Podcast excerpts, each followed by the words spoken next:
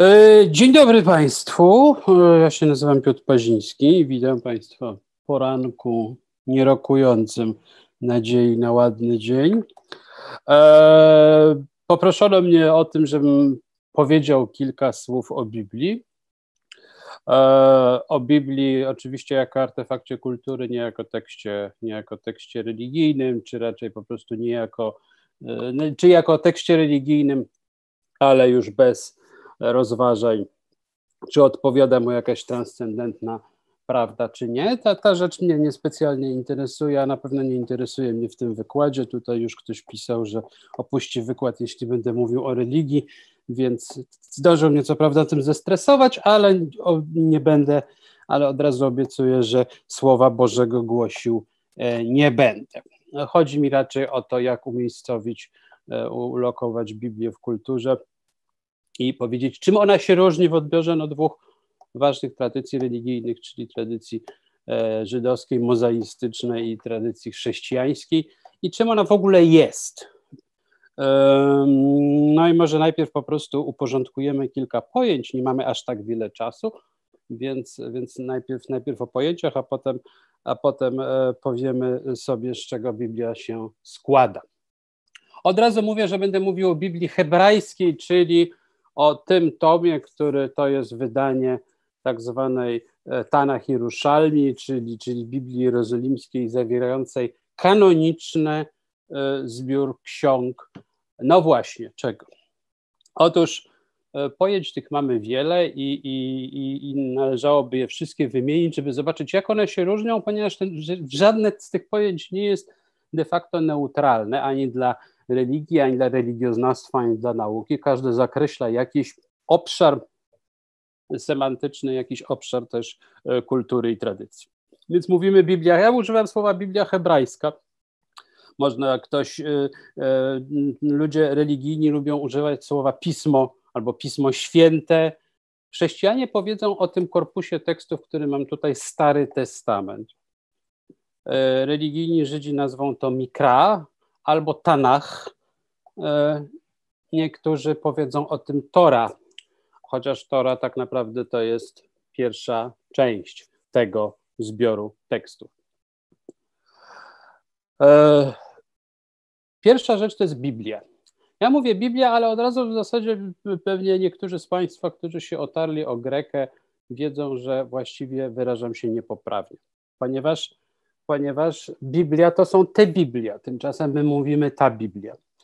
Biblia pochodzi od greckiego słowa biblion, księga, więc mówiąc Biblia, mamy na myśli księgi, czyli mówimy w liczbie mnogiej.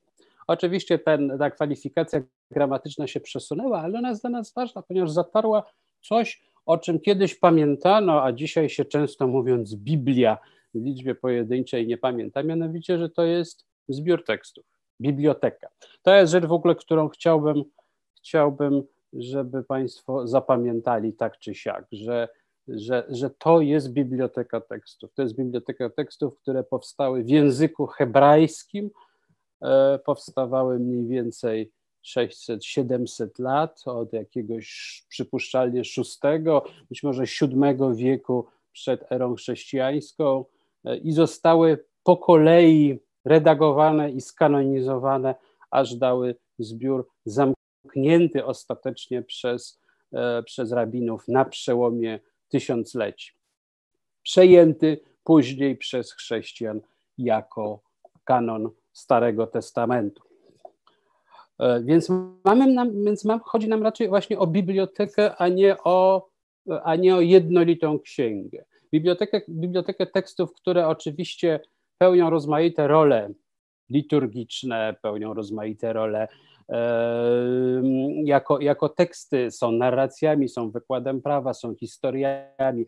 Mamy w Biblii, czy wśród właśnie wśród Biblii e, e, teksty o charakterze kazuistycznym, kroniki historyczne, teksty, które byśmy nazwali proroctwami. Mamy nowele, mamy zbiór modlitw, czyli Księgę Psalmów i wiele, wiele innych rzeczy, które składają się na coś, co kiedyś y, Czesław Miłosz ładnie określił e, jako życie samo w sobie. Mamy tutaj pieśń miłosną, właściwie poemat erotyczny, czyli pieśń nad pieśniami, no i mamy tredy żałobne, pisane e, po zburzeniu Jerozolimy, ale właściwie które służą jako poezja żałobna na różne okazje.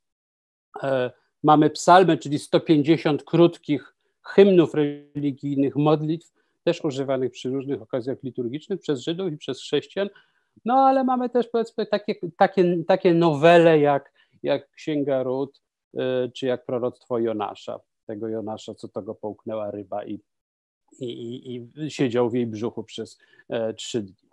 E, więc tych gatunków jest bardzo, bardzo wiele. Wszystkie one mieszczą się w tym. E, I dlatego, dlatego jeśli, jeśli mówimy Biblia, to musimy powrócić do tego starego greckiego źródłosłowu i pamiętać o tym, że, że, jest to, że, jest to, że jest to zbiór, że jest to biblioteka tekstu.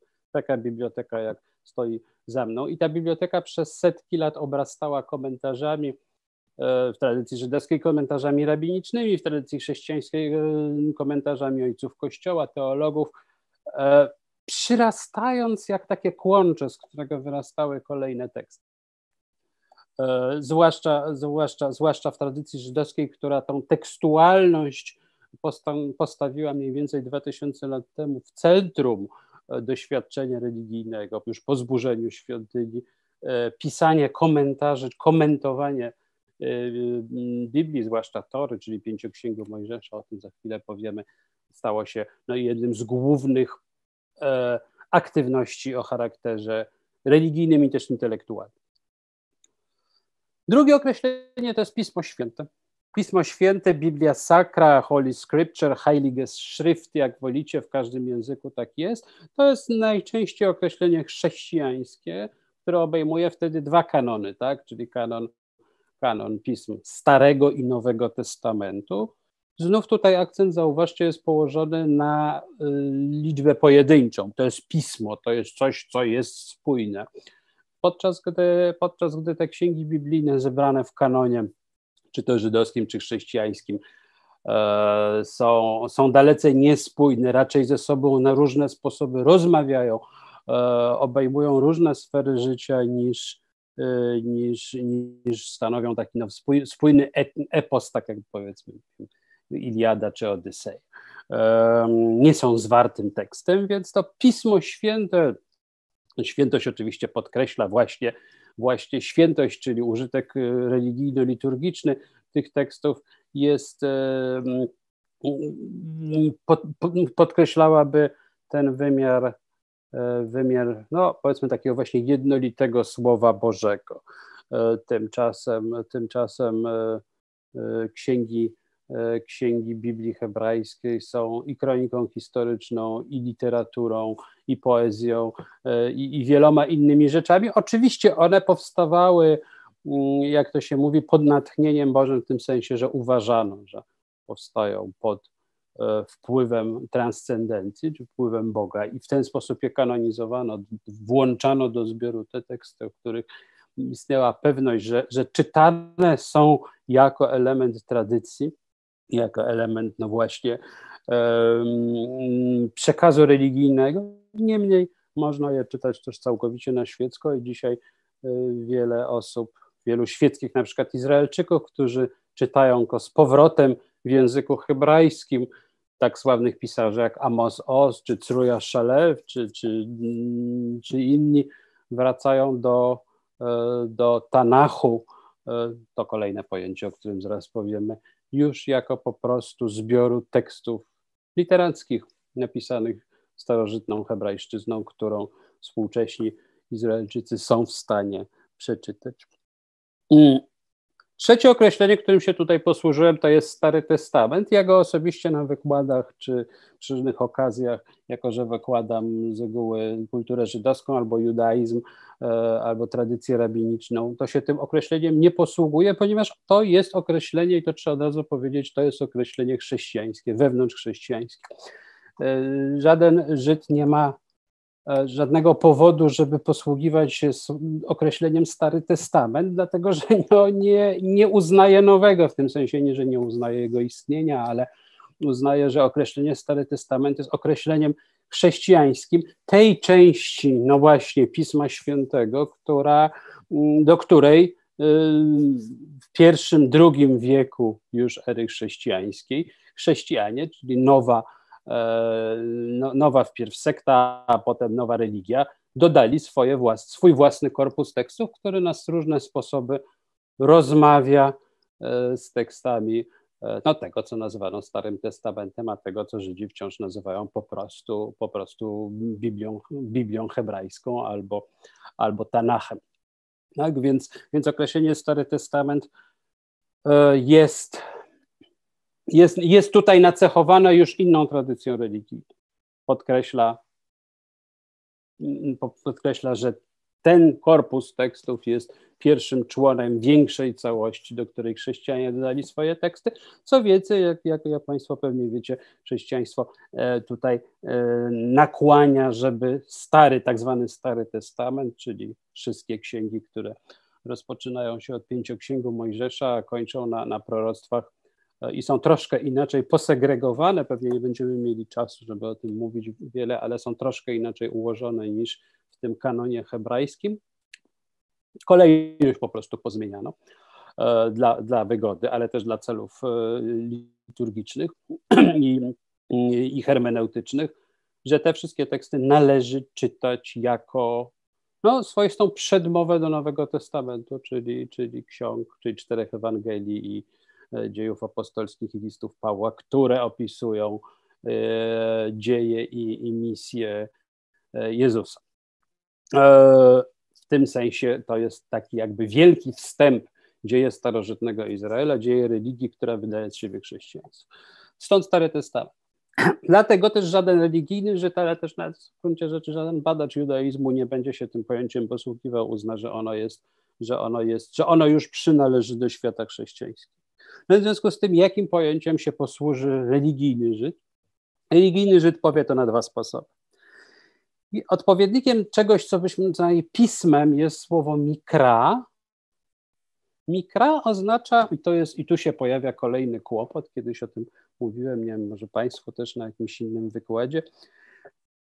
Mikra znaczy, tłumaczone jest jako pismo, jako coś, co jest, no właśnie, zbiorem, kanonem tych ksiąg.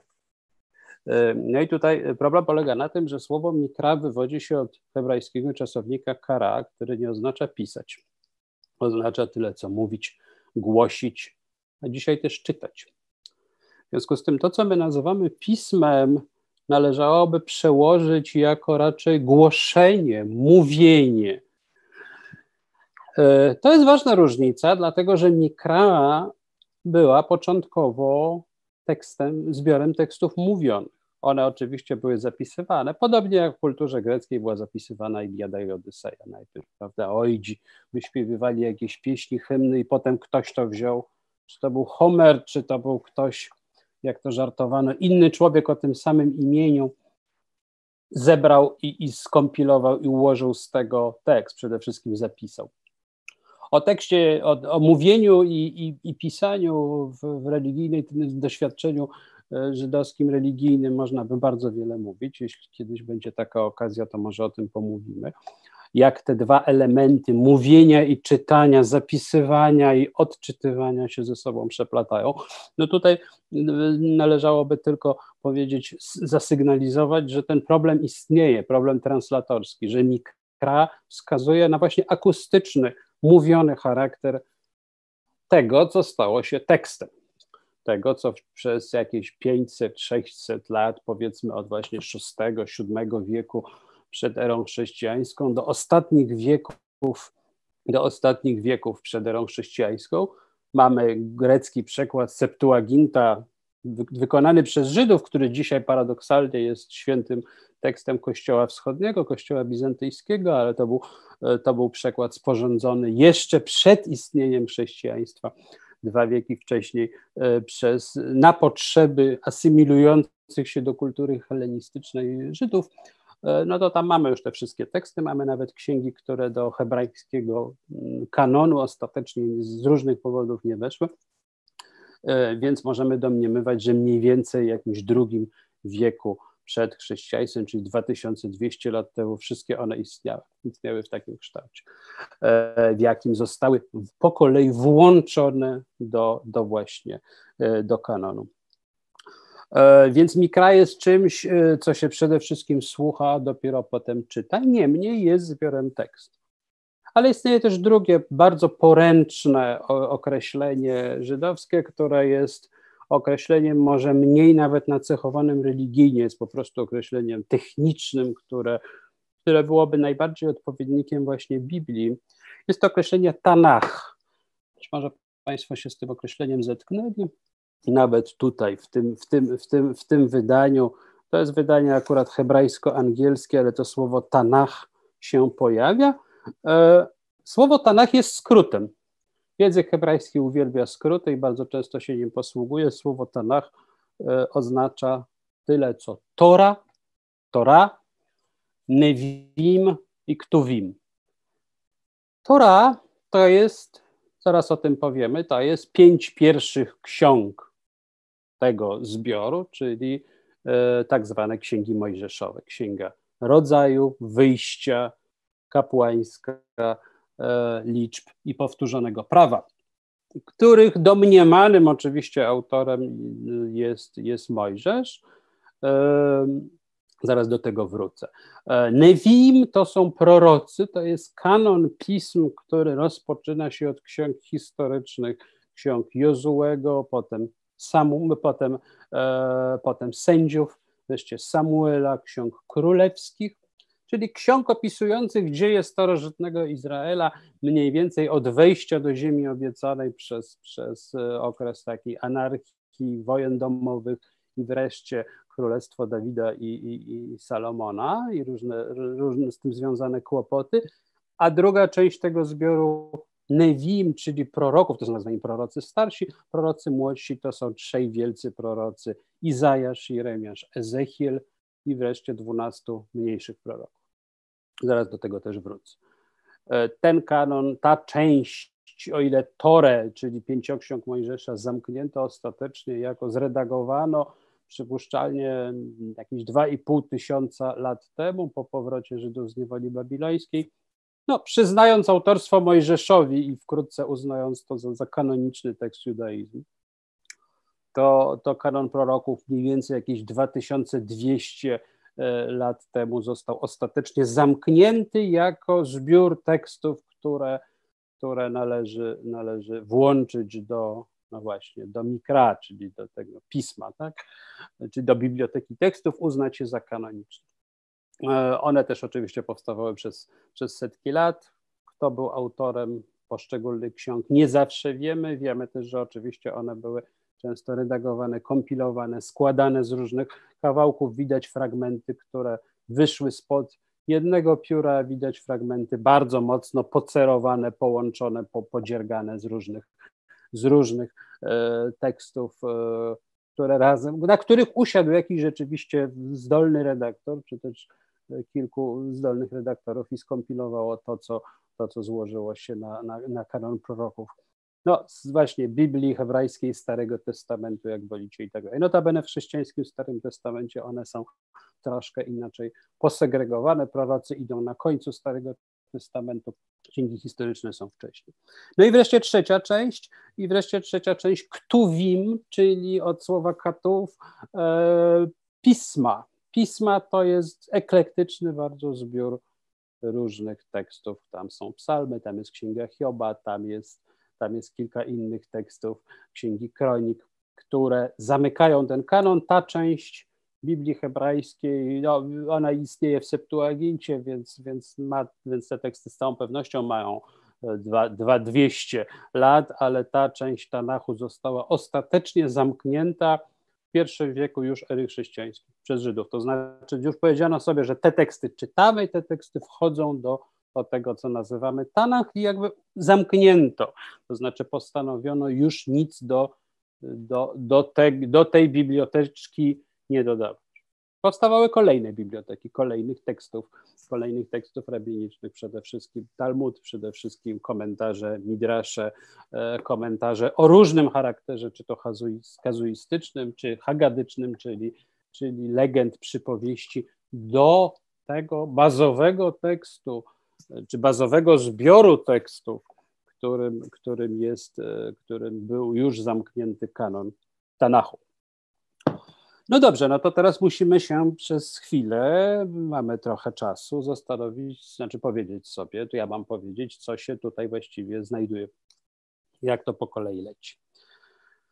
Pierwsza część Tanachu, bo teraz już będę się tym pojęciem najchętniej posługiwał. Ono jest pojęciem, jak mówię, opisowym. Posługują się nim zarówno religijni Żydzi, jak i Żydzi świeccy, jak i badacze bibliści. To jest takie pojęcie chyba najwygodniejsze podkreślające też to, to, to, na czym mi zależy od samego początku, że jest to biblioteka, że jest to wielość, że jest to bardzo pluralistyczny zbiór, zbiór tekstów. No więc pierwsza część to jest tak zwana Tora, Tora, czyli pięcioksiąg Mojżesza, Humasz, bo tak się też mówi po żydowsku, czyli piątka. E, mm, Tora oznacza po hebrajsku tyle co nauka, pouczenie, wykład, prawo. No, domniemanym autorem jest Mojżesz.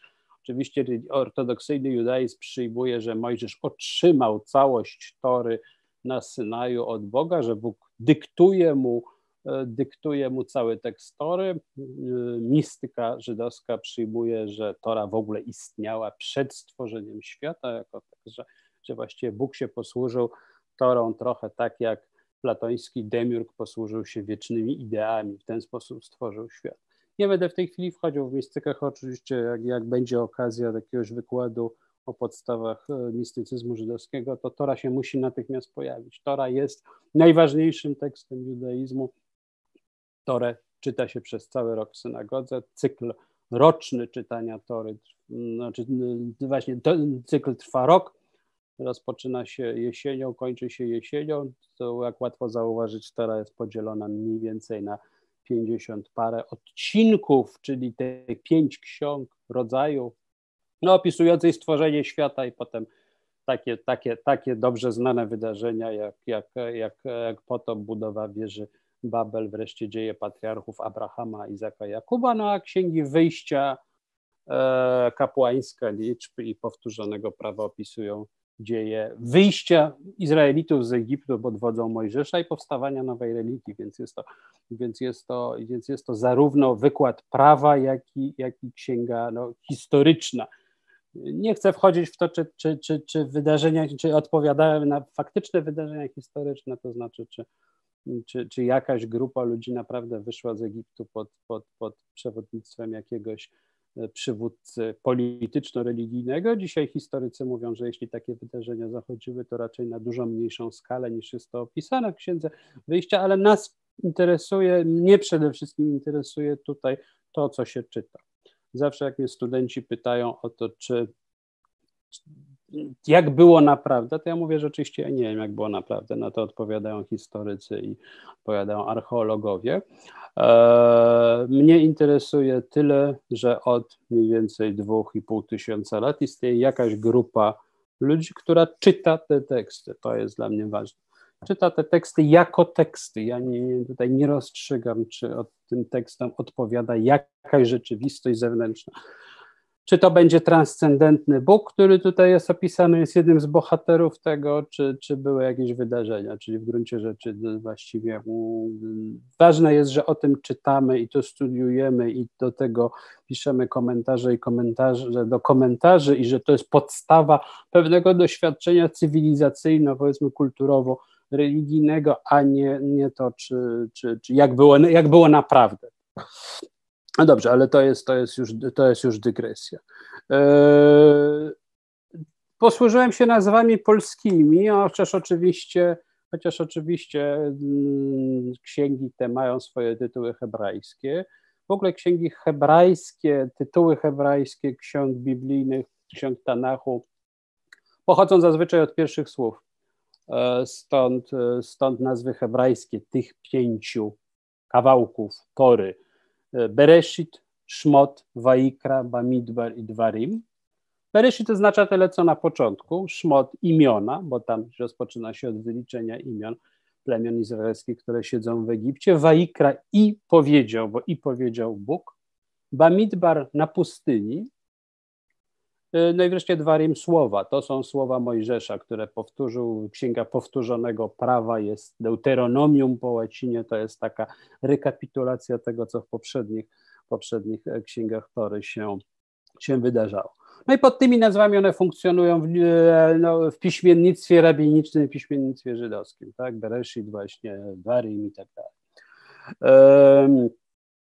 Dodatkowo Tora jest podzielona, jak powiedziałem, na, na tych pięćdziesiąt kilka odcinków, tak zwanych mm, e, parsz, po, po, e, po grecku perykop. Parsza oznacza fragment tekstu, który przepisany jest na, na daną sobotę, bo, bo Torę od, już od starożytności czyta się w cyklu rocznym właśnie w każdy szabat. E, cykl się rozpoczyna, jak już powiedziałem, na jesienią i, i kończy się jesienią po jesiennych świętach, po sądnym dniu mniej więcej. E, I, I wtedy się zamyka. On bardzo organizuje też nie tylko czas liturgiczny, ale organizuje w ogóle religijne doświadczenie czasu u religijnych Żydów. To znaczy, często nawet jak pójdziecie na, na, na cmentarz żydowski, kto, kto czyta po hebrajsku, ten zauważy, że na macewach, jak jest to jakiś pobożny człowiek, jest często powiedziane, że umarł tego i tego dnia, no według żydowskiej rachuby czasu, czyli według no, tych dat 5000 ileś tam, prawda, od powstania świata, według jakiegoś miesiąca hebrajskiego, ale bardzo często także przy okazji narodzin, chociaż raczej śmierci na nagrobkach, jest powiedziane, jaka to była parsza. To było ważne, że Parszat Noach, czyli druga, druga, drugi fragment Księgi Rodzaju, albo Parszat Jetro, czyli czwarty kawałek Księgi Wyjścia. E, to było ważne, ponieważ rzeczywiście religijny Żyd miał poczucie, że czytając ten Torę całe życie i czytając ją właśnie w takim rytmie rocznym i przygotowując się też do każdego fragmentu e, e, w ciągu, w ciągu tygodnia, ten fragment niejako naznaczał jego życie, no jego życie i jego śmierć, tak barmictwa 13-letniego chłopca, czyli ta konfirmacja religijna, przyjęcie go w poczet już dorosłych, polegała przecież na tym, że, że chłopiec musiał, chłopiec dzisiaj też dziewczynka, bo już doszliśmy do, do punktu, kiedy, kiedy, kiedy dziewczynki również są pełnoprawnymi mm, członkami ludu e, religijnego, studiują i tak dalej. W każdym razie więc mamy też batnictwo. E, ale chłopiec 13-letni musiał wygłosić komentarz właśnie do tego fragmentu Tory, który był czytany w danym tygodniu, albo go nawet przeczytać. To mu bardzo organizowało życie. Uważano, że to w jakiś sposób, że to w jakiś sposób no, wpływa na, na, jego, e, na, na jego życie. Zarazem Tora to jest całość nauki to jest, to jest, jeśli się mówi tradycyjnie, że ktoś się uczy tory, czy mówi parę słów tory, nie chodzi niekoniecznie o pięcioksiąg, tylko chodzi o, o naukę, o naukę, o religię. No, mówić kilka słów tory to jest właściwie wygłosić kazanie na temat oparte jakoś o fragment, który jest czytany w danym tygodniu, ale który w ogóle odnosi się do rozmaitych spraw, no przede wszystkim moralnych, etycznych e, czy, czy religijnych. Więc, więc, więc Tora to jest, to jest nauka. Tora no, ma ten szczególny status, o którym już wspomniałem, że te pięć pierwszych ksiąg to nie jest tekst. To jest, to, to jest ten tekst również na zwoju, który się właśnie czyta w synagodze, ale w mistyce żydowskiej, właściwie od starożytności, Tora ma szczególny status. Bywa doradczynią Boga, bywa wręcz kochanką Boga, bywa tekstem, matrycą świata, bywa wielkim imieniem Boga, według niektórych kabalistów ten, ten, ten tekst, te, te 600 tysięcy z kawałkiem słów, liter składa się na wielkie imię Boga, które taki, taki wielki akord kryptonimuje, kryptonimuje no, to, co, to, co ukryte, czyli transcendencję.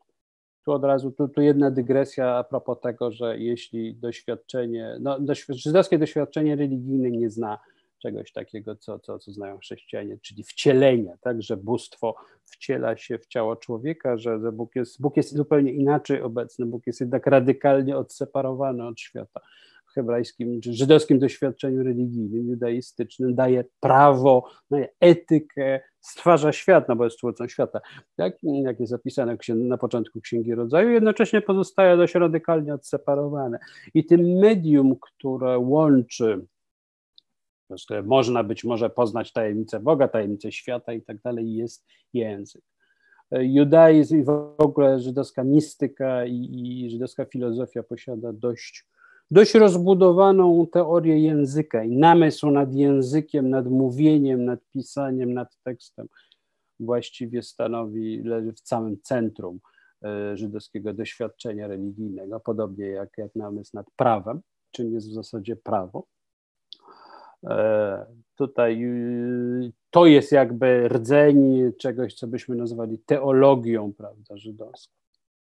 No i w związku z tym ta Tora, która, która, która stanowi tak, tak ważny e, no, artefakt, ale też tak ważny przedmiot kultu, E, jest, e, jest tym nieskończonym źródłem, e, źródłem namysłu hermeneutycznego.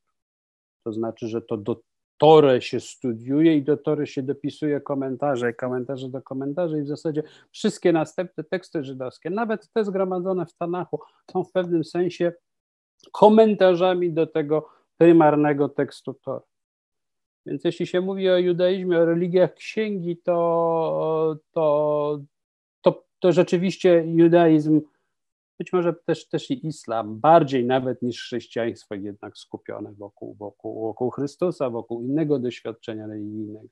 Kościoła.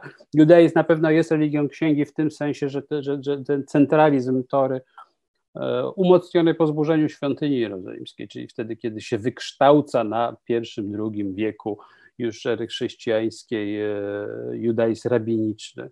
Tekst, który zostaje postawiony w samym centrum. Tego nie mamy już świątyni, nie mamy właściwie stolicy, nie ma Jerozolimy, nie ma, nie ma państwa, w związku z tym ten tekst się staje centrum.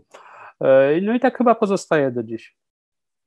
E, dobrze, to, to, to, jest, to jest pierwsza część, to jest, to jest Tora. Tora, jak widzicie, zawiera się mniej więcej, gdzie my mamy. No jak otworzymy to, to, to, to jest, nie, jest, nie jest tego tak dużo, bo to jest raptem, raptem tego jest tyle. E, tyle jest tory w stosunku do całej reszty, więc jak widzicie pięcioksiąg Mojżesza to jest tylko pięć, pierwsza część, no i oczywiście każdy, kto sobie otworzy Biblię, dowolną Biblię w kanonie chrześcijańskim, czy protestanckim, czy katolickim, mam ich tutaj na półce sporo, to e, jeśli to nie będzie Biblia złożona po prostu z bardzo wielu książek, tak jak kanon tutaj, o ten, te malinowe tomy to jest Izak Cylkow, to są przekłady dokonane mniej więcej 120-130 lat temu przez e, grabina i kaznodzieje Wielkiej Synagogi nad Łomackiem w Warszawie Izaka Cylkowa. E, który przełożył prawie cały Tanach e, na język polski. Takie dwujęzyczne wydania hebrajsko-polskie były wtedy wydawane. W wydawnictwie Austeria w Krakowie zrobiliśmy w ciągu ostatnich 10 lat reprint. 13 tomów teraz jest. E, I Tora to jest pierwszy z nich. Więc, więc tutaj może bardziej to widać właśnie, że to jest to jest to, no, znaczy w tym sensie, że, że to jest to, ale to, co tutaj Państwo widzicie obok, to są wydania pięcioksięgu rabiniczne w pięciu tomach każde, bo tak są bardzo często wydawane, jeśli są zaopatrzone w komentarze. E, wtedy jest po prostu łatwiej to studiować. I klasyczne, współczesne wydanie rabiniczne, rabiniczne w sensie, że ono ma komentarze, ma przekład często na język aramejski, ma, ma glosy i tak dalej, składa się, bywa wydawane w pięciu tomach. Właśnie księga rodzaju wyjścia, znaczy Bereshit, Szmot e, i tak dalej. No dobrze, ale to nam nie wyczerpuje, wyczerpuje Biblii. Idziemy dalej, bo tego jest strasznie, strasznie, jak widzicie, dużo. Kanon Nevim, czyli kanon proroków. No i to są tak, to, to są po kolei, żeby to zrekapitulować. Księgi Jozułego, Samuela, sędziów, Samuela, królewskie albo królów, to są tak zwani prorocy starsi. To są teksty spisywane na pewno później, ale, ale odnoszące się do czasów od wejścia Izraelitów do ziemi obiecanej, bo Tora się kończy wielką taką mową Mojżesza wygłoszoną na górze Nebo przed przekroczeniem Jordanu, jemu Bóg nie pozwala przekroczyć Jordanu, umiera tam, spisuje ten swój tekst przed śmiercią. To są teksty opisujące dzieje historyczne, no, domniemane dzieje historyczne y, Izraelitów od wejścia właściwie w okres, okres różnych wojen, wojen domowych, e, księdze Jozłego, księdze sędziów, wreszcie księgi Samuela przypisywane nominalnie prorokowi Samuelowi, przypuszczalnie złożone z kilku różnych większych kawałków, choć druga księga Samuela, która opisuje wojny, wojny Dawi, króla Dawida z jego synami, yy, uważa się, że wyszła spod jednej ręki i jest jednym z takich najlepszych literacko fragmentów, yy, fragmentów Biblii. Amerykański krytyk literaturoznawstwa Harold Bloom napisał o tym nawet książkę, że, że ten, ten fragment, kronikę dworu yy, Dawida napisała kobieta. E, i to ona odpowiadała za redakcję innych wcześniejszych być może tekstów. Bardzo kusząca propozycja, bo to jest taki niesłychanie rzeczywiście, to się czyta jak, dobry, jak dobrą powieść historyczną albo dobry kryminał wręcz. Te wszystkie kłopoty Dawida z synami, wojnę domową i tak dalej. To jest bardzo dobrze napisany tekst. No i dalej prorocy, prorocy Księgi Królów, no i opisujące równolegle dzieje z dwóch królestw, bo to się po śmierci Salomona rozpadło, więc, więc Królestwa Izraela i Królestwa Judy. Kolejnych królów i wydarzeń historycznych. Kończy się to wszystko niewolą babilońską, czyli upadkiem, najpierw upadkiem Królestwa Judy zdobytego przez Asyryjczyków, no 7, 2700 lat temu, no i wreszcie niewolą babilońską, czyli 586 rok przed erą chrześcijańską, e, upadek Królestwa Judy, upadek Jerozolimy, to jest okres aktywności proroka Jeremiasza. E, no i wreszcie ci właśnie ci wielcy prorocy, trzej wiel, tak zwani wielcy prorocy, Izajasz, Jeremiasz, Jezechiel. Księga Izajasza od razu to trzeba powiedzieć jest złożona z dwóch części, przypisywanych temu samemu autorowi. Jeden autor żył przed zburzeniem Jerozolimy, żył w VII wieku, a, a drugi już żył po powrocie Żydów z niewoli babilońskiej, czyli w wieku przypuszczalnie VI. Ale no, uznaje, trzyma się ich razem, chociaż oni rzeczywiście te, te dwa teksty do siebie nie pasują. Znaczy widać, że to są, że to jest dwóch różnych autorów, dwie różne zresztą idee religijne. Jeden jest człowiekiem, który pisze jeszcze w trakcie istnienia E, królestwa, a drugi już po zupełnie zmienionej sytuacji e, społecznej politycznej. No tutaj trzeba zapamiętać właśnie Izajasz, Jeremiasz, Ezechiel i dwunastu tak zwanych małych proroków, których się często lokuje w jednej księdze. Tak jest w Tanachu, e, tak zwana dwunastka. W, Bibliach chrześcijańskich oni są część zazwyczaj po prostu pojedyncze, pojedyncze teksty są pojedyncze drukowane. No to jest Ozeasz, Joel, Amos, Obadiasz, Jonasz, Michałasz, Nahum, Habakuk, Sofoniasz, Ageusz, Zachariasz Malachiasz. Tu podaję właściwie te polsko-greckie imiona, no bo one, one troszeczkę inaczej brzmią po, po hebrajsku. E, I to są teksty, ta dwunastka to są teksty mniej więcej powstające przez jakieś 300-400 lat, to znaczy, że najstarsze proroctwo Ozeasza to był rówieśnik Izajasza, Amos był być może jeszcze starszy, to są teksty powiedzmy z VI-VII wieku przed erą chrześcijańską, a, a, a te ostatnie, czyli, czyli Sofoniasz, e, Hagiasz, Zachariasz, Malachiasz, to już powstały po, po, po powrocie z niewoli babilońskiej, czyli w jakimś V, V wieku.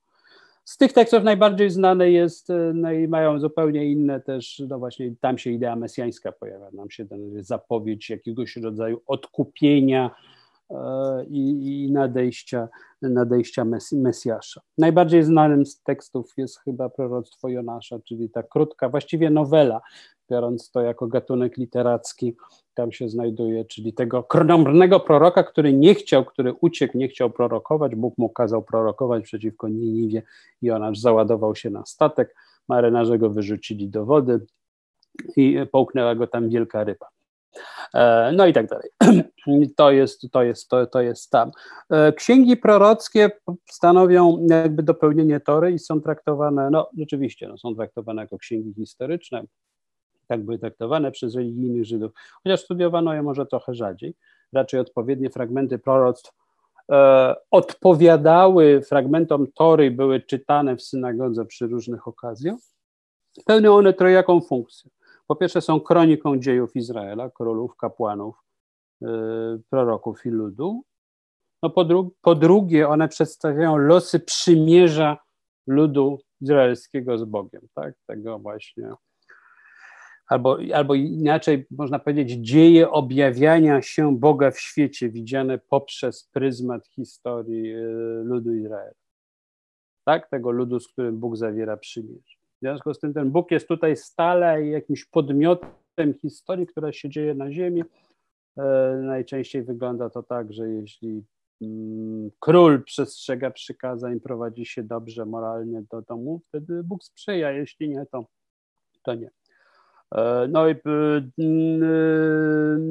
no stąd różnego rodzaju napomnienia moralne, zwłaszcza późniejszych proroków, o nawrócenie się, o przestrzeganie prawa, o o etyczne postępowanie.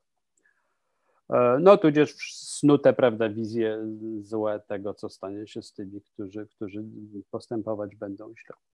No i trzecia, i trzecia rzecz, i trzecia ważna funkcja tych ksiąg to jest, to jest to, co my czasami kojarzymy ze słowem prorok. E, hebrajski nawi e, oznacza bardziej kaznodzieje niż jasnowidza, tak? To nie jest ktoś, kto przewiduje przyszłość, to jest raczej po prostu kaznodzieja. Więc proroków można by w gruncie rzeczy przełożyć jako księgi kaznodziejskie. E, to są księgi kaznodziejów, którzy byli też historykami, skrybami, kronikarzami tego, co się dzieje wokół. Pełnili bardzo wiele różnych funkcji. Widać to wyraźnie, że Izajasz czy, czy, czy, czy Ezechiel to są zarówno historycy, byśmy powiedzieli, troszkę tacy historycy jak Herodot, tak? czy, którzy spisują to, co się dzieje odpowiadają, na przykład kroniki dworskie. A jednocześnie właśnie, no jednocześnie wygłaszają różne napomnienia o charakterze moralnym i no i właśnie, i, i przewidują przyszłość. To jest jakby trzecia, trzeci element tych działalności proroków, zwłaszcza proroków późniejszych, to jest wybieganie w przyszłość, snucie wizji końca dziejów, dopełnienia dziejów. Względnie, co jest równie ważne, naprawy dotychczasowego świata i radykalnej odmiany ludzkich losów. Ta, ten element, ten nurt y, w judaizmie pojawia się właśnie chyba po powrocie dopiero y, z niewoli babilońskiej, czyli mowa o jakimś V wieku przed chrześcijaństwem, czyli 2,5 tysiąca lat temu kiedy nie opisuje się tylko historii i dziejów ludu, ale również wybiega w przyszłość snując różnego rodzaju wizje tego, co my e, nazywamy z grubsza dzisiaj ideą mesjańską. To może być Mesjasz osobowy, który jest odkupicielem, no stąd chrześcijaństwo wzięło te teksty uznało, że, że Mesjaszem osobowym będzie Jezus, tak? Dopasowując odpowiednie fragmenty z Starego Testamentu do Nowego. Mm, ale mogą to być, może to być cały lud Boży, który jest Mesjaszem, być może Mesjasz jest rozproszony, to znaczy jest tak naprawdę idzie o pewną ideę naprawy, nowy ład, e, albo ideę powrotu do ładu, który istniał. Jak widzicie z tego, co mówię, ideę mesjańską można traktować na różne sposoby, bardzo konserwatywnie, że jest to powrót do ładu, który zaistniał. Tak jest powiedzmy u Ezechiela, tak można niektóre fragmenty Ezechiela przeczytać ale też idea jakiejś takiej bardzo radykalnej naprawy świata, naprawy w duchu powszechnej sprawiedliwości, e, anulowania własności, właściwie z likwidacji królestw czy jakiejś władzy politycznej. Tak będzie w niektórych fragmentach drugiego Izajasza czy, czy u Malachiasza i tak dalej. E, no, co z kolei ideę postępu, tak jak ją dzisiaj rozumiemy, zwłaszcza wśród, nie wiem, tak, jak ją rozumiano, nie wiem, od XVIII-XIX wieku, na, na, na mniej lub bardziej radykalnej lewicy z kolei, można by też wywieźć z tych impulsów tego myślenia o dopełnieniu świata, prawda, o jakiejś e, naprawie świata, czyli też idei mesjańskiej. No a trzeci ruch to jest taka, to jest przewidywanie z kolei jakiejś takiej powszechnej wielkiej katastrofy, jakiejś końca dziejów, czyli apokaliptycznej e, nurtu, odpowiednikiem tego będzie Apokalipsa i świętego Jana w Nowym Testamencie. No czyli albo takiego po prostu wielkiego boom sądu ostatecznego końca świata. Te wszystkie idee się, i to, to mówię o tym też dlatego, żeby tak jak zacząłem, że Biblia jest biblioteką tekstów, głosów, laboratorium idei religijnych niż po prostu właśnie pismem świętym czy wykładem, e, wykładem e, no, woli Boga. Tam się ściera mnóstwo różnych pomysłów, mnóstwo różnych też ujęć. No tego doświadczenia, które oczywiście jest doświadczeniem religijnym, doświadczeniem religijnym, czyli niesamowitości świata, poczucia jakiegoś e, poradzenia sobie, nie wiem, z ideą stworzenia, e, sensu naszego bytowania tutaj i tak dalej, i tak dalej. E, nie ulega wątpliwości, że, że chyba dla większości autorów biblijnych no, istnienie czegoś takiego, jakiegoś takiego bytu, jak, jak Bóg no, było, było pewne, chociaż jak ten, kim ten Bóg był, czy był to Bóg osobowy, czy był to, była to jakaś taka wielka siła kosmiczna, czy ten Bóg dialogował z ludźmi, czy przeciwnie, stworzył świat i miał nas w nosie, to, to już wcale nie jest takie pewne, jak, jak, jak czytamy te teksty. Muszę gonić niestety, więc, bo, a nam została trzecia, trzecia część tego, tego, tego, tego, tego zbioru, tak zwane pisma. E, pisma to jest, jak powiedziałem, kolekcja tekstów, może najbardziej nawet eklektyczna, to znaczy to jest prawdziwa biblioteka w bibliotece, tam jest, tam jest wszystko. Każdy z tych tekstów jest inny. Mm, każdy pełni też inne funkcje już y, i liturgiczne, i religijne. Mm, to jest właściwie rzeczywiście kolekcja. Otwiera tę kolekcję 150 psalmów. Księga Tchilim. Tchilim, Tchila oznacza po hebrajsku wysławianie, chwalenie e, i tyle oznacza słowo. To, to, to, to odpowiedni hebrajski słowo psalm, prawda? E, psalmów jest 150, to jest kolekcja przypisywana królowi Dawidowi. Oczywiście na pewno Dawid tego nie, nie napisał, chociaż być może jakieś niektóre z tych tekstów, z tych poematów, są to krótsze i dłuższe poematy, wiersze, hymny religijne, wewnętrznie bardzo, bardzo zróżnicowane, uporządkowane przez, przez, przez, przez redaktorów, przez rabinów, no powiedzmy dwa tysiące, jakieś 300 lat temu, złożone w 150 wierszy, tak? Jak ktoś mówi 150 wierszy, to łatwo zauważyć, że przy, przypuszczalnie takich wierszy czy poematów było być może dwa razy tyle i niektóre wypadły. Tak jest w ogóle problem z kanonizowaniem tych ksiąg, nie tylko Biblii, bo korpusu, ja wiem co, pisma Arystotelesa czy, czy, czy dramaturgów greckich, że co się znalazło w książkach, to znaczy co wtedy przepisywali skrybowie, co uznawano za cenne i godne kopiowania, no to przetrwało. Inne rzeczy nam przepadły. Ile było psalmów, nie wiemy oczywiście tego. Dalej mamy przypowieści Salomona, przypisywane Salomonowi też oczywiście nie, to jest zbiór sentencji, więc, więc tekstów zupełnie innym charakterze niż, niż psalmy. Psalmy są poezją religijną, a to są sentencje mądrościowe.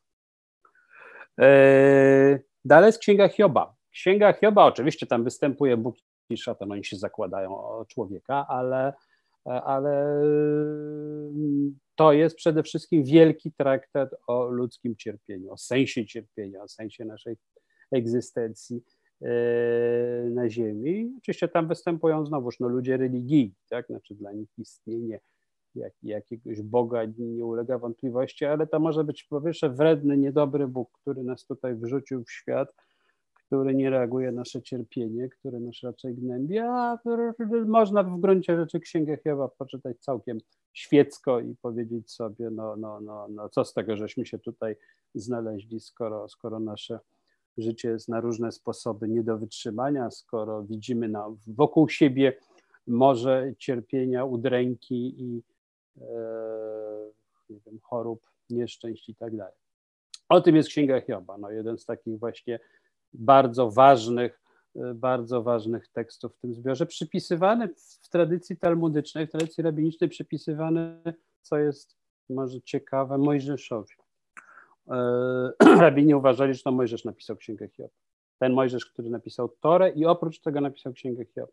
Więc Księgę Hioba czasami czyta się jako takie rewers, lustro, w którym, którym, w którym Tora się przegląda, jako właśnie taki no, appendix do, do, do, wykładu prawa i kroniki religijnej, kroniki dziejów ludzi. Proszę bardzo, tak wygląda to, to tak wygląda to naprawdę. Hiob zresztą biblijny Hiob nie jest Żydem nawet, on jest, jest postacią właściwie trochę znikąd.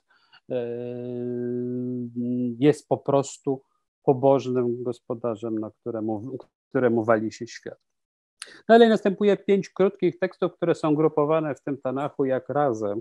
Stanowią tak zwane pięć megilot, pięć zwojów. Megila to jest słowo zwój, to jest coś, co kiedyś nawijano na wałek, ten y, kawałek pergaminu i w ten sposób czytano, które służą w liturgii żydowskiej do dzisiaj, obsługują pięć ważnych świąt.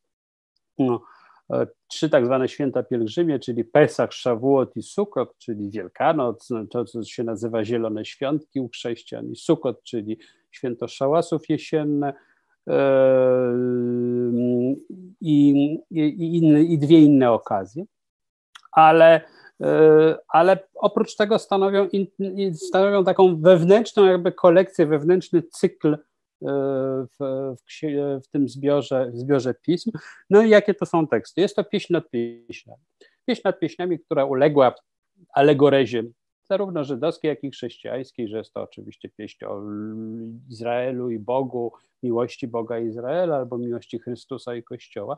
No tymczasem oczywiście jest, znaczy oczywiście, no tymczasem jest to zbiór poematów miłosnych, jest to wybitna E, być może najlepsza w Biblii, jedna z najlepszych w języku hebrajskim poezji miłosnej, która, albo nawet erotycznej, bo właściwie są to, są to poematy erotyczne, które uległy, które zostały wprawdzie do kanonu włączone, bo były tak sławne i są dzisiaj czytane przez religijnych Żydów każdy szabat e, i w synagodze, ale jako poezja religijna, a nie jako poezja miłosna. Tymczasem oczywiście no, E, ich ładunek literacki, i e, poetycki jest, jest zupełnie niezwykły. Jest to też ulubiony tekst mistyków żydowskich. Pieśń nad pieśniami dała właściwie nieskończoną e, inspirację kabalistom, mistykom, ale także pisarzom i poetom.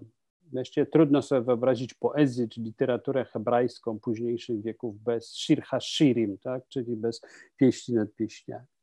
Dalej mamy Księgę Rut, krótką nowelkę o Rut Moabitce, która jakby dołącza do ludu Izraela, czytaną właśnie w święto Szawuot, czyli święto nadania Tory, czyli te zielone świątki. Dalej są treny, tren napis, przypisywane Jeremiaszowi, pięć poematów żałobnych. Tu mamy poematy erotyczne właściwie. No, ktoś mógłby powiedzieć po prostu pieśń nad pieśniami jest o miłości, E, pożądaniu i seksie, tak? To, to właściwie będzie miał rację, no bo to tam jest. E, Księga Ruth jest księgą, nowelką o rodzinie, o stosunkach rodzinnych. Treny są poezją żałobną. To jest poezja żałobna, czy, no, opisująca zburzenie Jerozolimy, świątyni jerozolimskiej, ale czytana przy innych okazjach, także przy okazji śmierci tak, człowieka. Tak? To jest pięć takich bardzo mocnych poematów, w których się opisuje nieszczęście historyczne, ale też różne, różne, różne inne nieszczęścia, jakie spotykają czy to pojedynczego człowieka, czy, czy grupę ludzi. No dalej mamy księgę Kocheleta, zwanego eklezjastykiem w Bibliach chrześcijańskich, sławnego Kocheleta. To jest dopełnienie pieśni nad pieśniami. Zobaczcie, co tutaj się dzieje. Tutaj mamy dialog, pieśni nad pieśniami, dialog dwójki młodych ludzi, którzy ciągle się mijają po tej Jerozolimie, ale właściwie, e, właściwie głównie, głównie mówią o miłości i o sypialni. Tymczasem tutaj jest monolog, niesłychanie poruszający monolog starego człowieka. Bóg się w ogóle nie pojawia. E, pojawia się raz i być właściwie go prawie nie ma, milczy i jest, jest raczej istotą, która zupełnie, któremu, której człowiek i jego tutaj ziemskie ziemska droga jest, są zupełnie obojętne. Monolog starego człowieka, przerywany tym słynnym refrenem Heval Havalim, który tłumaczy się jako marność nad marnościami, a można by go tłumaczyć raczej nie, nie idąc tak w stronę przekładów łacińskich, jako ulotność wszystkich rzeczy, bo tyle to znaczy. Hawel jest tchnieniem, jest czymś takim, co, co, co sprawia, że, że życie nasze jest ulotne. To jest w pewnym sensie epilog całego Tanachu, bo to jest opowieść starego człowieka żegnającego się z życiem, który podsumowuje swoją bytność na ziemi, zastanawia się, przypuszczalnie jest agnostykiem, przypuszczalnie on tam w ogóle nie ma żadnej idei życia po życiu, życia po śmierci, to jest w ogóle idea postbiblijna. Właściwie, właściwie w Biblii hebrajskiej tej idei nie ma takiego przyszłego świata. E, więc Kohelet wie, że odchodzi w jakąś ciemność i przed śmiercią opowiada, zdaje raport ze swojego życia i toczy taką medytację na temat, e, na temat, na temat świata. Księga pod przypuszczalnie napisana pod wpływami filozofii greckiej. Nie wiadomo, Kohelet był przypuszczalnie arystokratą jerozolimskim, jakimś wysoko postawionym e, mędrcem, który przypuszczalnie znał język grecki, ale zdecydował się napisać to po hebrajsku, no tworząc no, wybitny traktat też filozoficzny, niejednolity, złożony właśnie z maksem, złożony z namysłu właściwie, taką prawdziwą filozofię, której, której naturą jest myślenie, a nie, a nie, a nie, a nie, a nie po prostu taki jednolity traktat.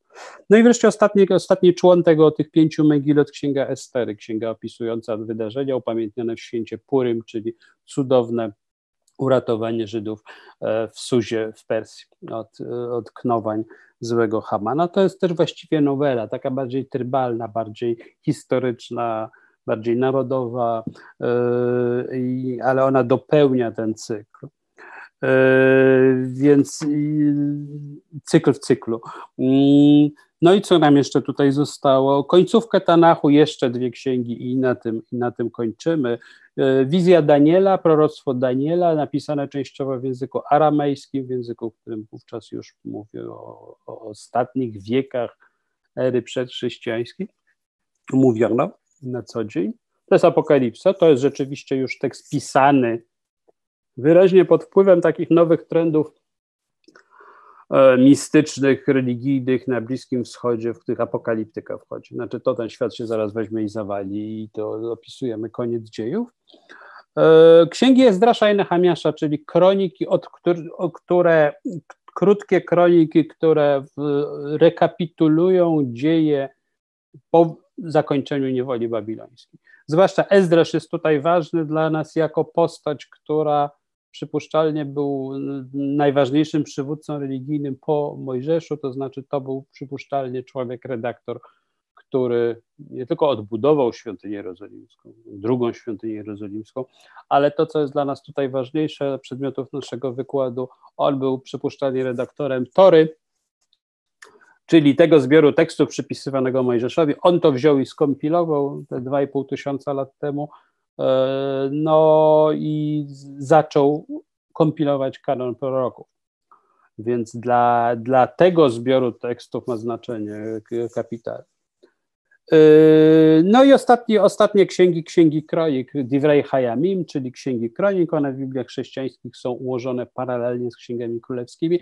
Dlaczego? Dlatego, że opisują dokładnie ten sam okres czasu, to znaczy dzieje królestw Izraela i Judy pomiędzy śmiercią Samuela, e, Salomona a, a, a upadkiem poszczególnych królestw. To jest tak jakby appendix. Rzadko czytane, ale, ale, ale też warte zajrzenia. One się znalazły, znaczy zostały później skompilowane, znalazły się w kanonie pism, a nie, a nie, a nie proroków. No i już. Y, mam nadzieję, że będą jakieś pytania. Streściłem to Państwu w jakimś takim telegraficznym skrócie i w biegu, z czego się to składa. To, co chciałbym, żeby, żeby Państwo zapamiętali, to, że wielość tych nazw, które określają, żadna z nich nie jest neutralna, bo żadna nazwa nie jest neutralna w kulturze.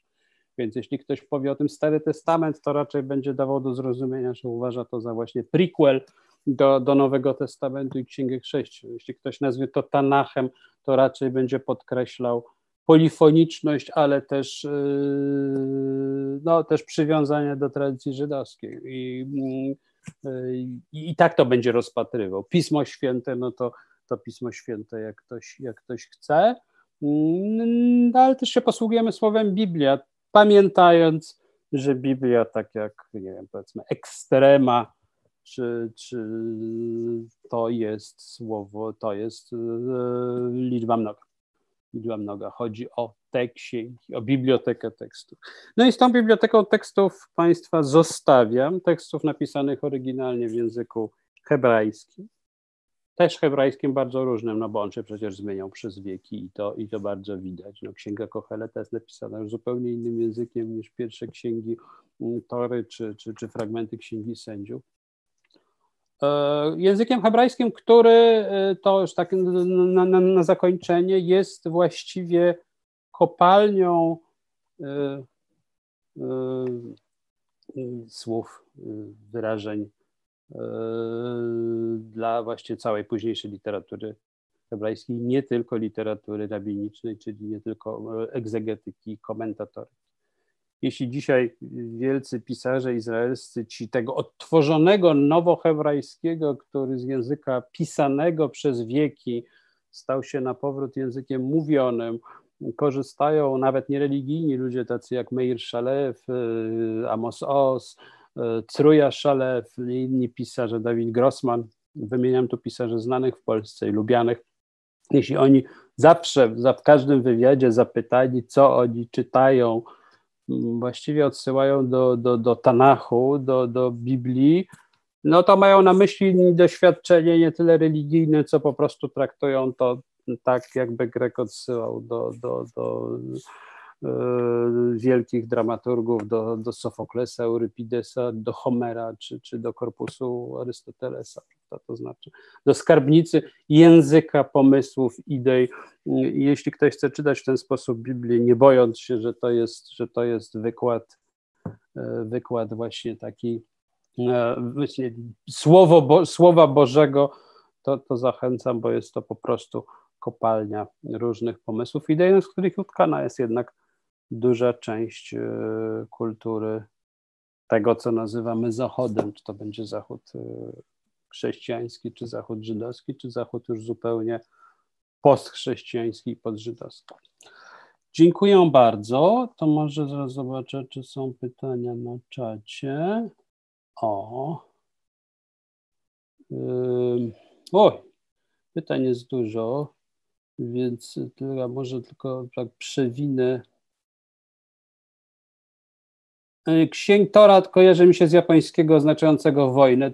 Słowo Tora nie ma nic wspólnego z wojną. To jest tak zwany homonim, czyli, y, czyli po prostu podobieństwo brzmieniowe. Mm, dlaczego pięć ksiąg y, w Torze? No tak się akurat złożyło, tak, tak skompilowano. Nie ma tutaj jakiegoś specjalnego powodu.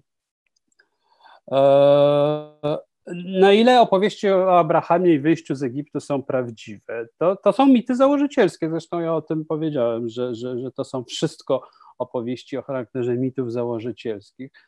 I nas tutaj, znaczy mnie przynajmniej w toku tego wykładu zupełnie nie interesuje i chciałem Państwa też na to uczulić, co, jaka tu jest prawda materialna odpowiadająca tym tekstom.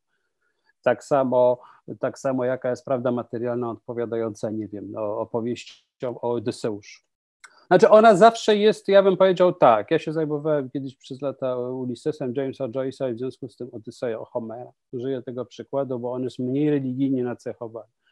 Mm, otóż z Odyseją Homera jest tak, że oczywiście to są wszystko mity, cyklopach, lotofagach, syrenach i tak dalej. Niemniej, jak pogrzebiemy głębiej, to oczywiście za tym istnieje jakieś doświadczenie żeglarskie. Przypuszczalnie są to posklejane ze sobą opowieści żeglarzy, którzy, którzy podróżowali po Morzu Śródziemnym. To i owo zobaczyli. Zobaczyli potwory morskie. Tak, mogli zobaczyć wieloryba, który w ich wyobraźni urósł y, do potwora morskiego. I jeśli poskrobać po Odysei, już się z tym starożytni zajmowali, y, to nie tam, czy zastanawiać się, czy syreny naprawdę istniały, to, co jest ciekawe, to zastanowienie się, co mogło odpowiadać y, doświadczeniu syren, albo na przykład doświadczeniu pływającej wyspy. Tak, pływająca wyspa, wulkan Stromboli, to był wulkan otoczony dużymi ilościami pumeksu, który być może dla marynarzy 3000 lat temu sprawiał wrażenie pływającej wyspy. I to przeszło do tekstu. Więc w tekstach kultury, a Biblia też jest tekstem kultury, E, widać, e, co to jest płonący krzew na pustyni. Ci Państwo kiedyś byli w Izraelu, czy gdziekolwiek w Egipcie i tak dalej, poszli na wycieczkę na pustynię, jak jest 50 stopni upału w dzień, to takie ostrokrzewy i krzaki, które, które, tam, które tam rosną, to, to one rzeczywiście z daleka są otoczone tak drżącym powietrzem, które wygląda jakby płynęło. To jest po prostu zwykła epifania. Ja nie chcę tutaj naturalistycznie tłumaczyć doświadczenia religijnego, bo też uważam, że to nie jest zawsze ciekawe i bardzo płodne. Natomiast e, wracając do historii, no tak, znaczy to są mity założycielskie, które odpowiadają pewnie jakieś legendy, pozbierane wieki temu, które ułożyły się w jakąś historię, na historię plemienia, ludu e, i wreszcie religii o charakterze, no w przypadku żydowskim charakterze religii o charakterze narodowym, tak, czy plemiennym, chrześcijaństwa powiedzmy ponadnarodowym, ale też ograniczonym do jakiegoś obszaru. Dla nas jest istotne to, że te teksty są czytane, to znaczy, że te teksty są żywe tak długo, jak są czytane. Czy im odpowiada coś na zewnątrz tekstu? Ja nie wiem. Być może nic. E, wszystko jest tu, wszystko jest w tekście. E, I, I tak bym na to pytanie odpowiedział. Mm, dlaczego nas okłamują w sprawie koronawirusa? Na to pytanie nie będę odpowiadał w ogóle. Moim zdaniem nie, nie wiem, kto nas nie, nie okłamuje. Ktoś tu napisał, że ten Tanach to nie Biblia, tylko Stary Testament. No tak, no to ja właśnie no to, to starałem się wyjaśnić, że, że to jest tylko e, Stary Testament. Um, przepraszam, tu już inne pytania to widzę. Rabini wam wszystko uporządkowali, wy macie w to tylko wierzyć? Nie, nikt nam nic nie uporządkował i nie mamy w to tylko wierzyć. Czy można powiedzieć, że ostatnie 2000 lat chrześcijaństwa to popłuczyny po kontakcie z Bogiem? Nie, ja bym tak w ogóle nie powiedział. Ja uważam po prostu, że to są dwie różne odrębne religie, czy odrębne sposoby radzenia sobie z pewnym doświadczeniem, no, charakter, właśnie. Hmm, no, albo czy jakiejś siły wyższej, czy, czy, czy doświadczeniem transcendencji, które po prostu obrały mniej więcej 1900 lat temu dwie różne ścieżki. Chrześcijanie wzięli część korpus tekstów żydowskich i to dodali do tego swoje i wykorzystują to w swojej własnej egzegetyce. Y, judaizm rabiniczny poszedł inną drogą i, i nie ma w tym tam nic, y, nic szczególnego. No po prostu drogi, drogi, drogi się rozeszły, chociaż chociaż e, u początku jest, jest, ta, jest, ta, sama, jest ta sama książka. E, zaraz patrzę, czy jeszcze coś mogę tutaj. E, przepraszam, ja nie widzę wszystkich pytań. Mm.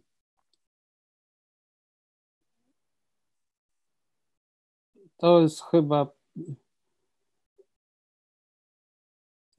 jak się nie zna Biblii, ktoś jest katolikiem, zna po łebkach, jest protestantem, no tak, to jest dość znany dowcip, ale mi się wydaje, że po prostu, że, że, że ludzie różnych denominacji studiują, studiują czy studiowali e, teksty biblijne, one przecież występują tak samo w liturgii kościelnej.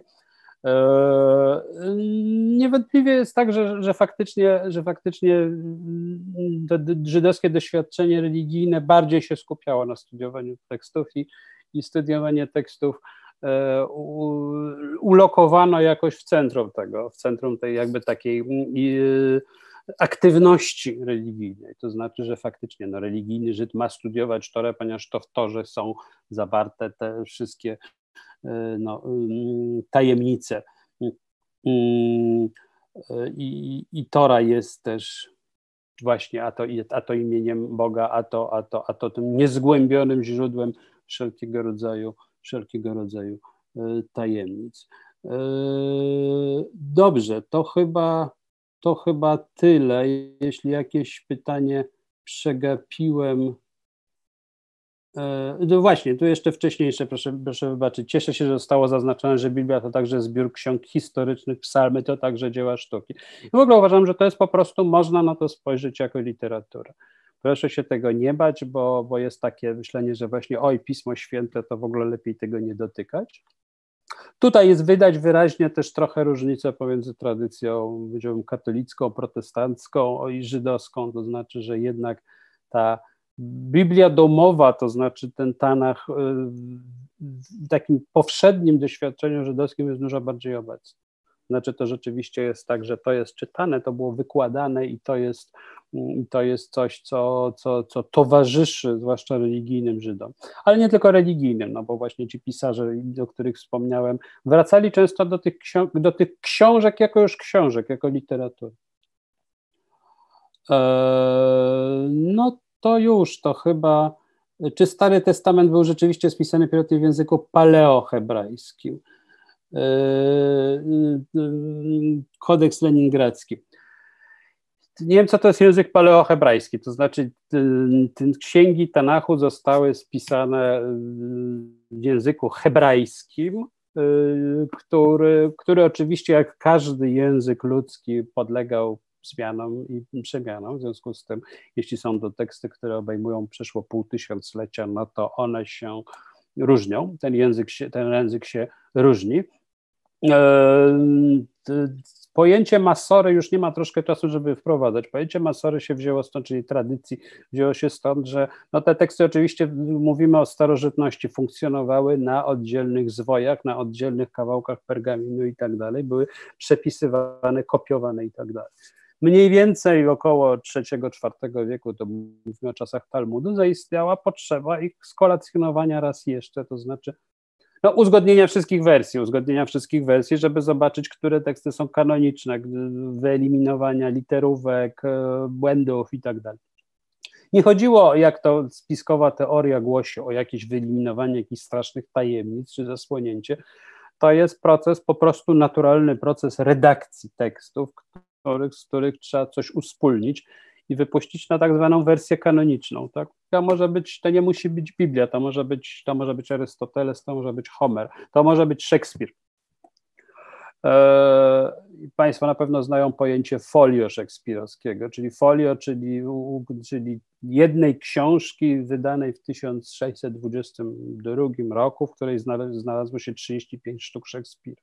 No to jest tekst masorecki to jest odpowiednik tekstu masoreckiego, czyli tekstu, w którym my siadamy, zatrudniamy redaktorów, którzy to wszystko zbierają, przepisują i mówią, wreszcie mamy tekst masorecki.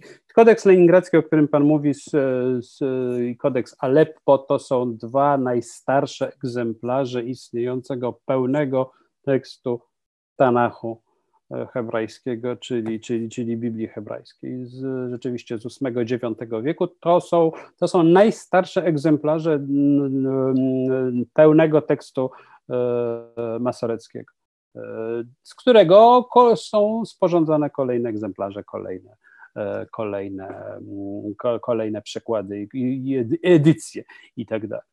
Cała ta historia, o której mówię, jest też przecież historią edytorstwa, tak? To znaczy od samego początku ktoś nie tylko pisze, nie tylko spisuje właśnie głos Boży, tylko redaguje to, zbiera to do kupy, tak? Ktoś pozbierał do kupy Księgę Psalmów, ktoś ułożył Torę, być może był to Ezdrasz, ktoś zdecydował, że te wszystkie książki jakoś do siebie pasują i złożył z nich jeden tom. Także ta historia edytorstwa tak wygląda. No i dobrze, to chyba już, to chyba już tyle. Bardzo dziękuję pani profesor Irenie Panków za zaproszenie. E, mam nadzieję, że jeszcze jacyś Państwo są ze mną i że mogę im powiedzieć do widzenia. Dziękuję za cierpliwość i chyba nie przekroczyłem jakoś strasznie czasu, udzieliłem odpowiedzi na pytania i w takim razie się żegnam i, i życzę, żeby się troszkę rozchmurzyło.